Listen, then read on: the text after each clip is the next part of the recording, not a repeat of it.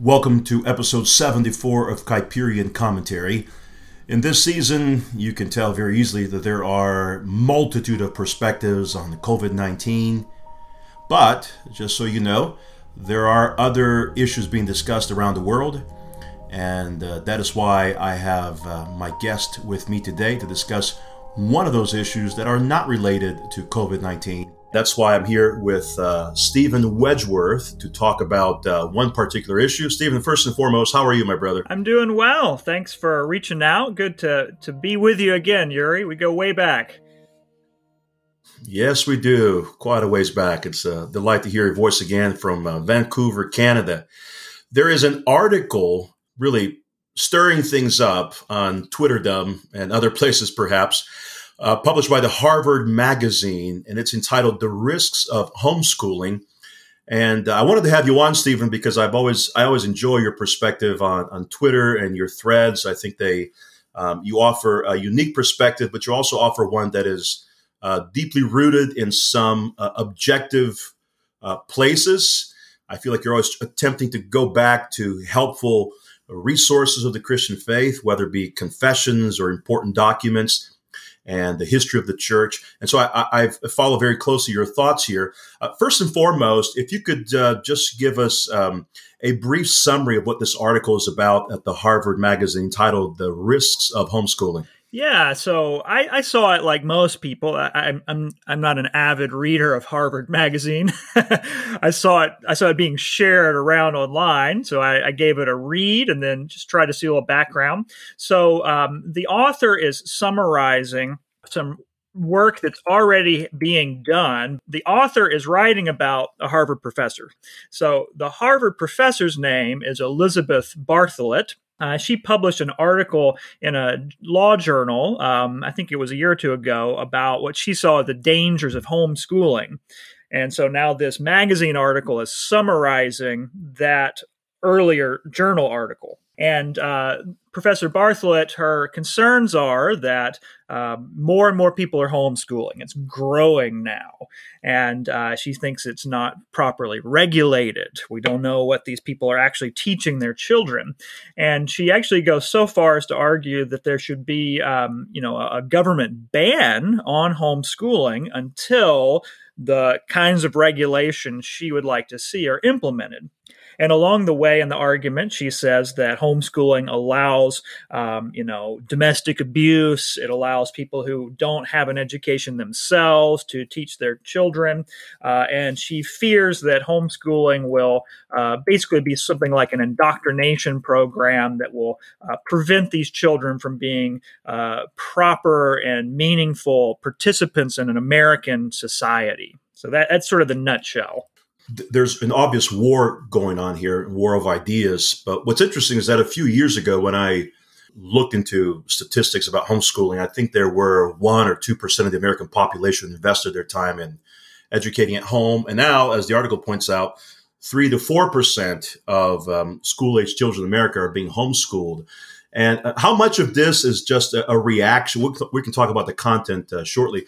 But how much of this is just a reaction to this numerical increase in the last decade? For sure. That's that's how the, the magazine article starts off, right? It's growing, so they're reacting to that.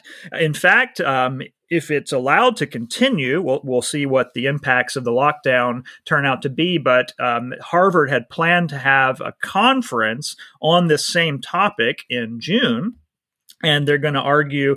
Uh, they have professors from different backgrounds, um, and they're going to make these same kind of arguments. Um, and they're going to, to say that homeschooling is, is presently a danger to the uh, well being of the child and American society at large. So this is something that clearly people at Harvard and other uh, academics they have been working on for a while. They really feel strongly about it. Yeah. And I think they're worried that uh, it's picking up speed, homeschooling is growing in influence, and this is going to be a political problem for them in the future. Right. And, and embedded in that language is this uh, sense of um, a desire, at least from these advocates, those who oppose homeschooling, that we are not, that homeschooling is not producing uh, well equipped citizens in society, right? Yeah That's right. They're talking about this as if, um, you know, these professors are sitting at a bird's eye view of American citizens, right? and it's the homeschoolers who stick out as particularly dysfunctional. um, you know, and part of this article, you know, there's some serious stuff that we should talk about, the philosophies, but a big part of this article was just how kind of ridiculous it came across. You know, you think about mm-hmm. the social problems facing American youth. you know, all of the uh, right, all the the various drug abuse, violence, sexual promiscuity, um, just lack of direction and vision, uh, maybe even a nihilism. Right, young people just don't feel like there's any purpose in life. Is it really the homeschoolers that are the big problem? Right, right. There is a um, there's a false uh, nobility in the argument here because one of the primary rationales they use is look there are there are, there are abuse cases happening in this home, but there's no self examination happening to consider the kinds of other abusive and addictive scenarios that are very clear in you know in broad education in America, which is so anyway. I, I view this as a kind of a false noble starting point as a way of gaining the ground of the conversation. Oh yeah, and uh, the magazine. One of the things that got the most attention is they they attached uh, a cartoon illustration at the very top. And it's got this, right, this right, girl right. is in prison. She's in a house, and there there right. are bars on the windows, and, and, all the other kids they're outside playing. One kid's jump roping, another kid's got a soccer ball. Uh, a couple kids are like skipping and frolicking. and you know anybody that's kept up with kind of the homeschooling landscape uh, in the last 10 to 20 years at least they're well aware that actually most homeschoolers get out of the house right they, right they right. go to parks they go to community groups they can do all sorts of extracurricular activity uh, in fact a ton of homeschoolers are are almost like uh, you know montessori types right they don't like rules yes yep. unschooling and you know it's the public schools that are actually quite rigidly organized. You have 30 40 minutes in this room 30 40 minutes in this room. Um, right so right. it just looks really backwards and silly. Um, yeah it looks like older academics that are uh, really out of touch with what's going on today. Right that's, that's a great point because at the end of the day when you're talking about um, i mean we, we have a system that's purposely quarantined uh, very organized by the secluded spaces. You go here and you go here. And as you mentioned, one of the points of homeschooling parents, you've been homeschooling parent, I've been homeschooling parent. One of the points is the kind of is the liberty that we have to approach education in the outdoors or travel around the country, see historical places. So yeah, there's a certain a level of ignorance. I'm not surprised, of course, coming from these sort of uh, elitist uh, professors and scholars. But one of the you mentioned something in your tweets, Steven, about how the author is about about thirty years late to this conversation, and I went back to read uh, Michael McVicar's biography, R.J. Rushdoony, mm-hmm. and interestingly, in those court.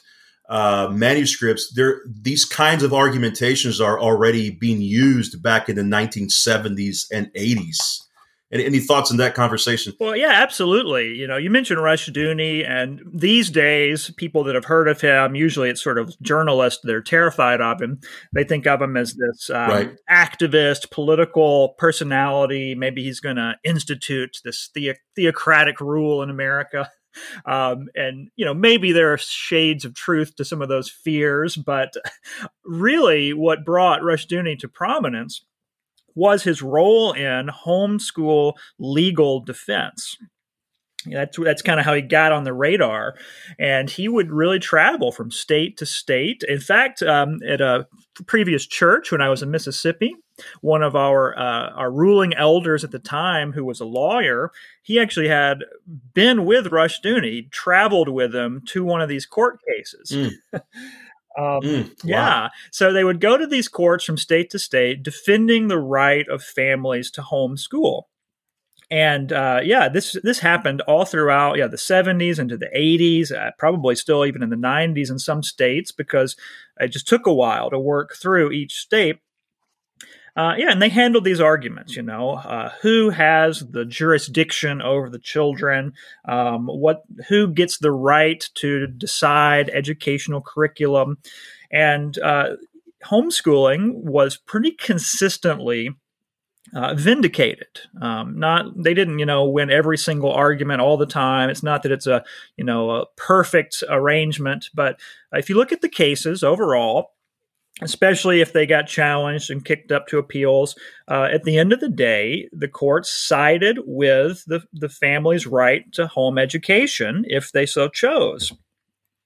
Um, and so it's kind of strange to reopen that, um, you know, in 2020 um, I looked up, in fact, one of the most recent cases was in California. I think it's about 2008, and there was just a it was a, a case over curriculum and whether or not homeschoolers had to to meet certain testing requirements. I forget all the details. Uh-huh. And the first round went against the homeschooling, um, you know, whoever was representing the homeschoolers. They lost, but then it was appealed. Uh-huh and they won the appeal. So that's hmm. 2008 in California, right? so, um, yeah. Wow. So yeah, homeschooling it's yeah. got a pretty solid legal background at this point. Um, of course, there's that um, lobbying or legal group called the Homeschool Legal Defense Association. They are very active. They are just always always on top of these cases, and they they have an overwhelming record of success and I think that's probably the heart of this entire article here, as the um, the author notes that the surveys of homeschoolers show that a majority of, of such families, up to 90% of them, are driven by conservative Christian beliefs and seek to remove their children from mainstream culture. It's true, but you can see there's a um, you know there's a, um, a, kind of a piercing of ridicule there right remove them from mainstream culture again borrowing from this antiquated model that um, we are distant from society. We have uh, we lack social skills. There is a kind of naivete that's almost frightening for somebody writing at this level of scholarship. Oh, yeah. So you know, for a little bit of my own background, I went to public schools my my whole life. Um, you know, elementary, junior high, high school, even my my college, university experiences. Those were at state public institutions.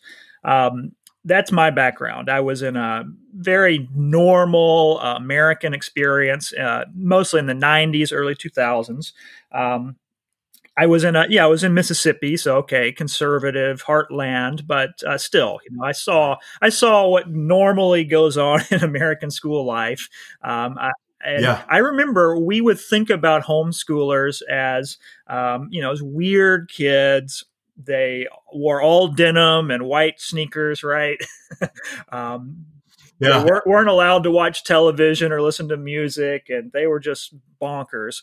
Um, and there is a ver- you know there's a world within homeschooling that looks like that. You know. Um, yes, yes, there is. People yep. associated with you know Bill Gothard and other groups like that kind of right. fit that look. But boy, uh, homeschooling in 2020 does not look like that. Um, I mean, those those guys maybe are still in the the convention hall, but yeah. they're way right. off to the corner. and yeah, homeschooling today is very different. Um, in fact, we're we're constantly surprised at how many non Christians are homeschooling. Yes, yes. In fact, interestingly, one of the comments right after this here at the Harvard Magazine was from an atheist who uh, disputed the the statistics. And actually, I have the quote here. She says, an atheist commenting on this article, she says, the article is sad in its total inaccuracy. First of 90% of homeschoolers are not conservative Christians. I have homeschooled for eight years and we're atheists. In my state of North Carolina, only 60% of homeschoolers are Christians and the vast majority are um, non Christians. A small percentage are conservative, fundamental Christian homeschoolers. It reminds me of the time when I went to the Pacific Northwest in Oregon, and uh, as I was finding out about the city, they told me that the vast majority of that little town uh, homeschooled. And uh, as you can tell, the Christian, as you know, the Christian population is very small there. which meant that the vast majority of homeschoolers uh, were not of a Christian persuasion. So there's, I think there's there's ignorance even at that level there. But ultimately, there is a fear that conservative Christian believes when it's led to its ultimate um, uh, conclusion is going to have an effect in society, and that's obviously where the war is, right? Oh yeah, I mean, I think when you read through all of this, you kind of cut through the, the facade. That's what they're really worried about. They're worried that conservative Christians are going to be able to promote their ideology, you know, put that in scare quotes, um, promote their ideology to their kids. And uh, these prof- these professors don't like that. Uh, it even says, I'm looking at one mm-hmm. line here. Um, it's important that children grow up exposed to community values, social values, democratic values, ideas about non discrimination, and tolerance of other people's viewpoints. And she's she's worried that homeschooling won't do any of that. but we've got to ask the question, you know, community values. Well, first of all. What's a value? Who's? what is value? Yeah, yeah. Where does that come from? And which community, right? Whose community do mm-hmm. we get to talk? Uh, which community's values are we allowed to promote? You know that that's the hidden question in his statement. Um, and tolerance of other people's viewpoints. So that sounds nice, but um, do we think these people are tolerating our viewpoint, or or have they defined tolerance in such a way as to exclude people that they find to be scary?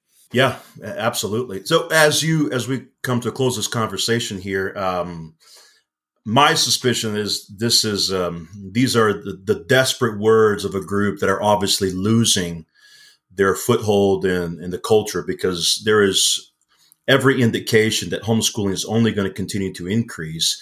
And uh, what, what's interesting about this this process of well, they're concerned that we are sharing certain ideas is the fact that uh, both of us are familiar with uh, classical education. Is the fact that in the homeschool world of classical education, we are the ones engaging the pagans, and uh, you don't see this kind of pursuit from their end to understand Christian philosophy, right? Oh no, they um, most sort of liberal secular academics their their universe of reading is actually quite narrow you don't have to be a Christian to make this observation. I think about uh, that book that came out, uh, "The Closing of the American Mind." He he made the, he yes. made that argument. I think he's writing in the '80s. You know, uh, higher education is is purposely cutting away all of uh, all of its foundations. You know, the, not reading the classics, um, only reading kind of Western civilization for the purpose of criticizing it turning everything into modern social science that, unfortunately, that's really captured a large part of the academic world. Uh, and it hasn't gotten better since the 80s, it's gotten worse. And so, homeschooling and certain forms of private schooling really are a they're a protest against that. Uh, yes, we're teaching our religion. Absolutely. We believe we have a, a fundamental right to do that, but we're also uh, modeling a different way to do education. And that's got to be really emphasized. Um, our children are being exposed to a wide range of information, uh, and we are mm-hmm. purposely trying to give them the basic tools for for wisdom so they can learn to think and judge on their own um, and they can interact yeah with material that they don't agree with uh, that's that's all part of the program, and it really seems like it's the opposite party, the the group that's so worried about uh, regulating everyone's ideology. They seem to be the ones that are uh, reactionary, narrow, um, not open to viewpoints which would fundamentally challenge them. Steven Wedgeworth is the associate pastor of Faith Reform Presbyterian Church in Vancouver, and he uh, blogs at calvinistinternational.com. And I'll link this up for our listeners. Steven, uh, great to talk to you, and thanks for your input in this important conversation. Yeah, thanks for having me, Uri.